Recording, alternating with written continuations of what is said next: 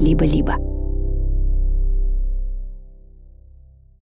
Кости посчитать очень сложно. Коленка привязана к животу специальной косточкой. Так это ж неудобно.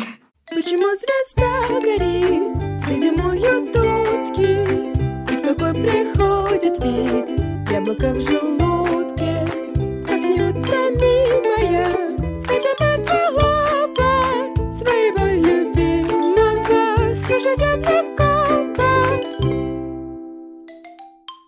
Всем привет! Вы слушаете научный подкаст «Полтора землекопа». А я, ваш землекоп, Илья Колмановский. В этом подкасте я, землекоп, отвечаю на вопросы землекопчиков, то есть на ваши вопросы. Только сначала разгадка для загадки, которую мы загадали в конце прошлого выпуска. И вот сейчас вы услышите снова четыре звука, и только один из этих звуков издает не рыба, а все остальные издают рыбы. Итак, слушаем первый звук.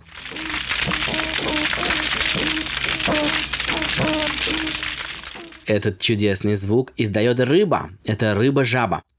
И она так предупреждает других самцов, чтобы они не приближались и не занимали ее территорию. И этих рыб даже как-то отправляли в космос и ставили там на них эксперименты. Звук второй.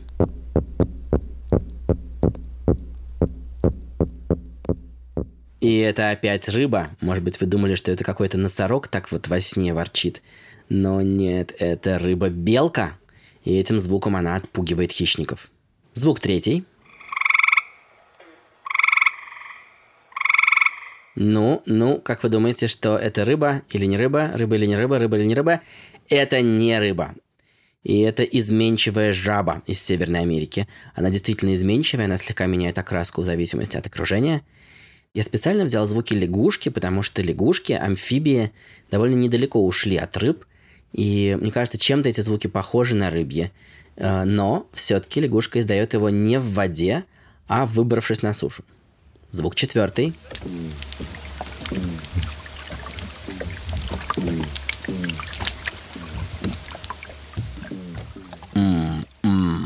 Это горбыль, это рыба. И главное, нам до сих пор неизвестно, каким местом он издает эти звуки. В любом случае, нам пора срочно двигаться к вопросам, которые прислали наши дорогие землекопчики. В этом подкасте мы очень любим обсуждать суперспособности животных. И их суперспособности очень часто зависят от костей, от того, какие у них кости, какой формы у них кости.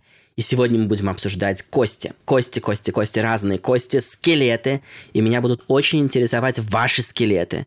А еще скелеты разных животных с костями. И вот первый вопрос нам задала Николь, сестренка Ани из второго выпуска. Помните, там был чудесный вопрос про отличие красных панд и енотов. Я Долгина Николь, мне 6 лет. Я хотела спросить, сколько костей у взрослого человека и сколько костей у маленького человека. Итак, сейчас мы перейдем к рассмотрению этого вопроса. При этом я предлагаю вам всем, дорогие землекопчики, быть готовыми щупать свои собственные косточки вместе с нами. И даже проделать небольшую зарядку. И еще, может быть, приготовьте счеты. Сейчас я вам все косточки пересчитаю. Привет. Привет. У тебя был прекрасный вопрос. Сколько у человека костей? Да, сколько у большого человека костей у маленького? Хорошо. А как ты думаешь, приблизительно сколько? Вот ты пробовал посчитать свои косточки? Нет. А давай посчитаем вместе. Смотри, берем руку. Вот моя рука. Да, и вот смотри, вот это мизинец. И вот тут есть одна кость. Раз, два, три. У мизинца есть три фаланги. Получилось 6, если два мизинца. Точно? Отлично. Если вот сложить 3 плюс 3 плюс 3 плюс 3, будет вот только на одной руке 12. Это я сейчас 4 пальца взял. И возьмем еще вторую руку, там будет 24. Я еще не добавил большие пальцы. На больших пальцах по две таких кости. Так что будет еще 4. Значит, 24 плюс 4 будет уже 28, и это только пальчики. Угу. Но дальше надо было бы посчитать крупные кости, например, в руках и ногах. Есть самая длинная кость нашего тела, с которой начинается нога. Такая большая бедренная кость. А есть небольшая косточка, которая называется коленная чашечка. А потом смотри, э, Ника, ты можешь положить руки себе на ребра, вот так, и вдохнуть. Давай вместе вдохнем глубоко-глубоко. И выдох. Чувствуешь, как там у тебя двигаются ребра? Это тоже кости, нам надо было бы все посчитать. Потом ты можешь подвигать нижней челюстью, вот так. Ага, как ты жуешь. Это отдельная кость, нижняя челюсть. Вот у взрослых людей э, череп, в котором находятся мозги и глаза, это целая одна кость, единая как бы, где все соседние кости срослись между собой. И на этом простая задача бы закончилась, начались бы сложные задачи, потому что вот как посчитать позвонки, знаешь, такие тут есть косточки. Ты можешь повертеть шеей, те, кто нас сейчас слушает, тоже пускай повертит шеей, а можно вы, выпятить грудь вперед или наоборот сутулиться, да, так мы гнем позвонки у себя в грудном отделе позвоночника. Много-много разных костей у нас есть. Если их все-все посчитать, э, Николь, то у э, взрослого человека, как ты думаешь, примерно сколько костей? Все-таки. Ну, Ну, типа, ну, если все это сложить. э, штук, наверное, штук сто. Слушай, это очень похоже. Если совсем точно посчитать, то будет 206. У взрослого человека 206 косточек. А, Если, кстати, вот взять последние 6, это будут э, крошечные, самые маленькие косточки. По три в каждом ухе. У нас глубоко-глубоко в ухе есть такие крошечные косточки размером с гречневое зерно. Я вижу, что ты пытаешься засунуть туда палец, но ты не дотянешься до них, потому что они очень глубоко. я знаю. Там дальше барабанная перепонка, и дальше ты, э, к счастью, не засунешь палец, а иначе ты могла бы повредить их. У них смешное название – молоточек, стремечко и наковаленка. И вот эти последние три маленькие кости в каждом ухе дают нам еще вот 6, получается 206 костей. Поняла. Столько костей у взрослого человека. И тут я должен извиниться перед Николь и остальными слушателями, потому что я отвлекся на все эти молоточки, стремечки и наковаленки и совершенно забыл ответить на вторую часть ее вопроса. Она спрашивала, сколько костей у взрослого и у маленького человека. Она просила сравнить. Если у вас есть новорожденные младенцы, можете прямо сейчас их сюда притащить. И Они будут героями этого выпуска, потому что у них на 60 костей больше. У них много лишних всяких костей, особенно в черепе, которые потом в итоге все срастаются воедино, и мы в нашем разговоре посчитали весь огромный череп как одну кость. И я знаю, что хочу тебе сказать. Э, вообще, по-моему, изучать кости ужасно интересно. И самое интересное – это сравнивать, чем отличаются кости одних животных и других. Например, вот мы с тобой шевелили шеей, да? Как ты думаешь, сколько позвонков в шее у жирафа, а сколько у мыши? У мыши, наверное, костей, Штучек вот в шее здесь, именно в шее. ну, наверное, штучек пять. Ага, а у жирафа как ты думаешь? Наверное, штук э, триста. Ага, потому что у него очень длинная шея, да? Да. А вот я сейчас тебе расскажу, как на самом деле. И у мыши, и у жирафа, и у тебя в шее одинаковое количество позвонков, а именно 7 штук. Просто у жирафа они большие, а у мыши очень маленькие, а у тебя средние. И когда ты сказала 5, ты была очень близка к отгадке. А, понятно. И жирафы, и мыши, и люди, родственники, все мы являемся млекопитающими. У всех млекопитающих в шее 7 позвонков. А я хочу сказать тебе большое спасибо за ужасно интересный разговор. Вот такой разговор, и мы, кажется, вырулили на такую идею, что у млекопитающих похожий состав костей у всех. Но, кстати говоря, про шею я тут сразу должен извиниться, потому что и здесь тоже есть исключения, как и всюду. На самом деле есть такие млекопитающие, и они относятся к отряду странно сочлененные. Ровно потому, что у них есть странные сочленения, суставы в шее, и у них у некоторых 6 костей в шее, а у некоторых 8. Тут я хочу перейти вообще к разговору о том, что да, скелеты животных похожи, во-первых, а во-вторых, они различаются. У них немножко разный состав скелета, и мне пришел один потрясающий вопрос, очень-очень конкретный вопрос, которого я совсем не ожидал. И вот он про такие тонкие отличия. Здравствуйте, меня зовут Алиса, мне 8 лет. Я живу в Москве, но сейчас я в Ереване. У меня вопрос.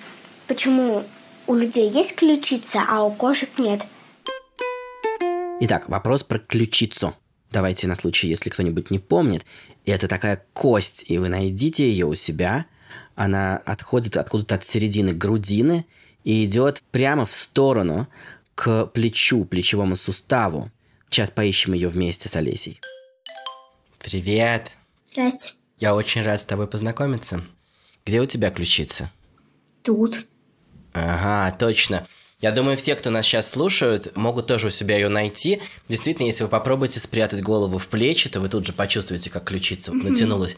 Но можно провести еще один эксперимент. Если у вас рядом есть какой-нибудь взрослый, у тебя есть какой-нибудь взрослый рядом, Есть. то ты можешь попросить этого взрослого поднять тебя за руки вверх.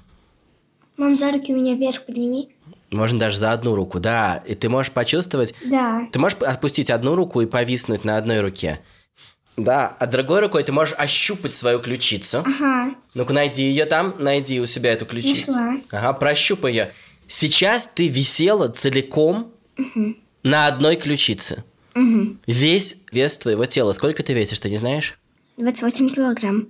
28 килограммов. Все 28 килограммов сейчас висели вот на этой твоей маленькой одной косточке. И это главное, зачем нужна ключица э, людям и их родственникам обезьянам.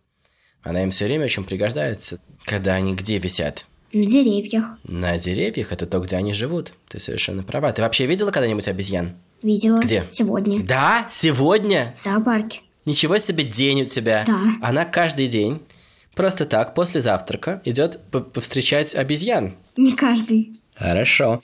Итак, на самом деле ключицы достались нам от древних предков, которые жили еще в море и потом вышли на сушу. И исходно у всех млекопитающих была ключица. В том числе вот у древесных, у обезьян, у тех, кто лазит по деревьям.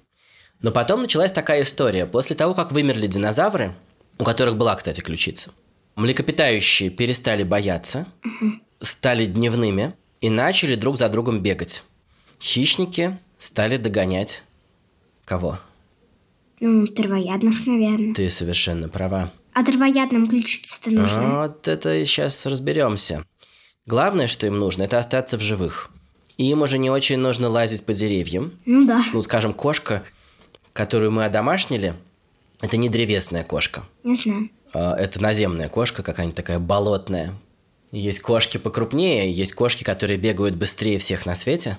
Гепард. Гепард, ты знаешь просто все. Вот это собеседник у нас сегодня. Я сегодня гепарда видела. Да что ж такое, ты все сегодня видела, как круто. Так вот, я сейчас тебе подскажу очень интересную вещь, которую можно понаблюдать, если ты видишь, как очень быстро бежит кошка или собака, или волк, или лев, или гепард, и от них убегает какая-нибудь антилопа. Дело вот какое. Вот представь себе задние ноги для начала, для простоты. Ну да. И представь себе, что животное изо всех сил толкается задней ногой и совершает мощный такой прыжок вперед. И следующий, и следующий, и следующий. А теперь представь себе на минуту, что коленка привязана к животу специальной косточкой. Так это же неудобно. Очень неудобно, и ты будешь бежать очень медленно. К счастью, такой косточки нету, и колено движется совершенно свободно. И бедро качается вперед и назад, как маятник. А, А вот спереди есть проблема. Если посмотреть на переднюю ногу у четвероногого животного, то там место, которое похоже на коленку, это как раз вот плечевой сустав, вот здесь. Ну, место, не знаю, где у военных звездочки на погонах. Вот это место. И это место похоже на коленку. Ну похоже. И у нас это место привязано крепко специальной косточкой к груди, чтобы мы могли повиснуть на руке. Но бегать так с большой скоростью на четырех ногах совершенно невозможно. Поэтому и травоядные, вроде парнокопытных каких-нибудь антилоп, или коз, или оленей, и непарнокопытные, вроде лошадей и зебр, они все утратили ключицу. И тогда получилось, что плечо совершенно отвязано и может очень хорошо ходить вперед и назад. Если ты увидишь, как гепард толкается, ты увидишь, что у него плечо выносится вперед, а потом во время толчка уходит далеко-далеко назад к хвосту. Э, Далеко назад соскальзывает по телу. И это позволяет его ногам очень хорошо скользить вот так вдоль тела и толкать тело вперед. Ага. Для нашего разговора сейчас важно подчеркнуть, что и травоядные, и те, кто на них охотились, потеряли ключицу и стали быстрее бегать. У тебя бывало такое, что ты что-нибудь теряешь, а от этого только лучше делается? Да нет. Нет, обычно, кажется, не теряешь, что очень жалко. Ну да. И вот э, кошки и собаки потеряли ключицу, зато они научились очень быстро бегать. А как они ее потерять могли? Как олени рога сбросить, что ли?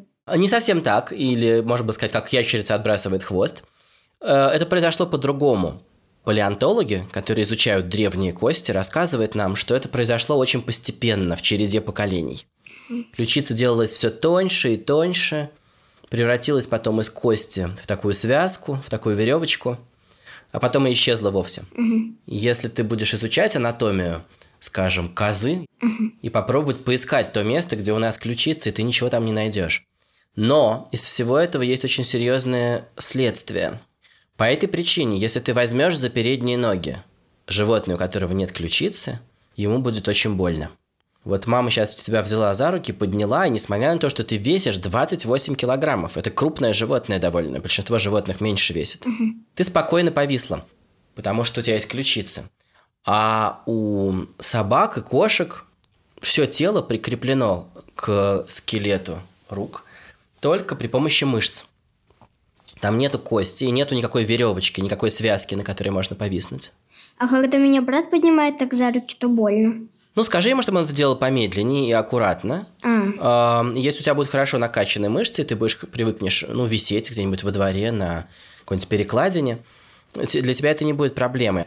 Но если вернуться к ключице, я хочу всех предупредить. Дорогие друзья, не берите ваших щенков и котят за передние лапы. В этот момент они повисают как бы на мышцы, и им больно. Их надо брать аккуратненько вот так под грудку. ну да. Я раньше так кошку поднимала, ну, потом подумала, что ей больно, наверное. При этом надо сказать, что кошки могут передвигаться по деревьям, и это интересно. Они не повисают, как обезьяны, и они перепрыгивают с ветки на ветку. Они используют свой хвост как балансир, как шест используют канатоходцы. И они хватаются когтями за кору. Это другой способ лазить по деревьям. А как кошка когти не обламывает? Э, Они очень крепкие, и к каждому когтю идет э, сухожилие от сильной мышцы. То есть, э, если ты за что-то вот возьмешься пальцами, ты увидишь, как натягиваются твои сухожилия на руке. Это значит, что работает твоя мышца, которая сейчас э, контролирует пальцы. Вот у них также сухожилия подходят к когтям, и они погружают их в кору и повисают довольно неплохо, учитывая их маленький вес. Понятно, что какому-нибудь льву, используя когти, забраться на дерево не так просто. Еще сложнее, например, с добычей. Но, может быть, не такие тяжелые кошки, как лев, а, скажем, какой-нибудь леопард, вполне может затащить тяжелую добычу на дерево, потому что он не так много весит. А, а ягуар может стащить антилопу на дерево-то? Ну, ягуар не встретится с антилопой, потому что он водится в Южной Америке, а антилопы водятся в Африке. А, У него там есть своя добыча, он э, может затащить на дерево кого-нибудь, но э, у него там мало врагов, и ему почти не приходится этого делать, залезать на деревья. а, А, вот у леопарда врагов много, и львы, и гиены, и ему очень выгодно как раз залезть на дерево и затащить туда свою добычу. Ну, а львы и гиены тоже за ним залезут. Ну, львы не залезут, а гиены залезут. Гиена не залезет, и тяжелый лев тоже, в общем, не полезет. А почему гиена не залезет? Как ты себе представляешь гиену, которая лезет на дерево? Нее тоже ключицы нет? У нее э, нету ключицы, но у нее нету когтей, таких, которые помогли бы ей цепляться за дерево. И нет пальцев, которыми она могла бы тоже цепляться за ветки. А, Гиены не залезают на деревья. а еще кто-нибудь залезет? Ну, человек, вот кто залезет. И, и будет кидаться своими камнями и палками. Я думаю, наши предки, если собирались большой группой, вполне могли отнять у леопарда его добычу. А зачем? Чтобы съесть. А, сырую? Или пожарить. Вот такой разговор, который весь получился вокруг какой-то одной, ой, мне тут подсказывают двух, ну, потому что левая и правая, костей, да, всего лишь какая-то ключица сразу дает суперспособности куче разных животных. Я надеюсь, что у нас впереди еще много таких разговоров про какие-то удивительные полезные кости, а также я рассчитываю на разговоры про бесполезные кости, которые остались просто случайно в организме, как какой-то старый мусор, например, копчик, на котором вы сейчас все сидите. А на самом деле это остатки хвоста, которым пользовались наши древние предки. А теперь подошло время, как обычно, для загадки в конце выпуска.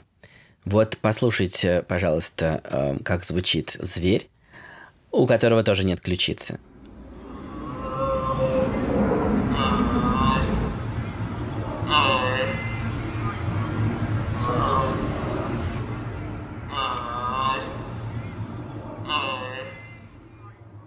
Я подскажу, что название этого зверя звучало в этом выпуске. Он был важным персонажем. Но дальше, в следующем, я расскажу про удивительные вещи, которые связаны с отсутствием ключицы у этого животного. Подумайте, кто это был. Это был пятый выпуск подкаста «Полтора землекопа». Над выпуском работали редакторка Настя Якубовская, продюсеры Паша Боровков и Настя Медведева, звукорежиссер Паша Цуриков. И два слова про нашу замечательную песенку – Музыку написал композитор Эдуард Колмановский, слова Александр Колмановский, вокал записала Манюня Волкова, а над аранжировкой и исполнением работал замечательный композитор Алексей Зеленский. А я, ваш земляков, Илья Колмановский. Пока-пока.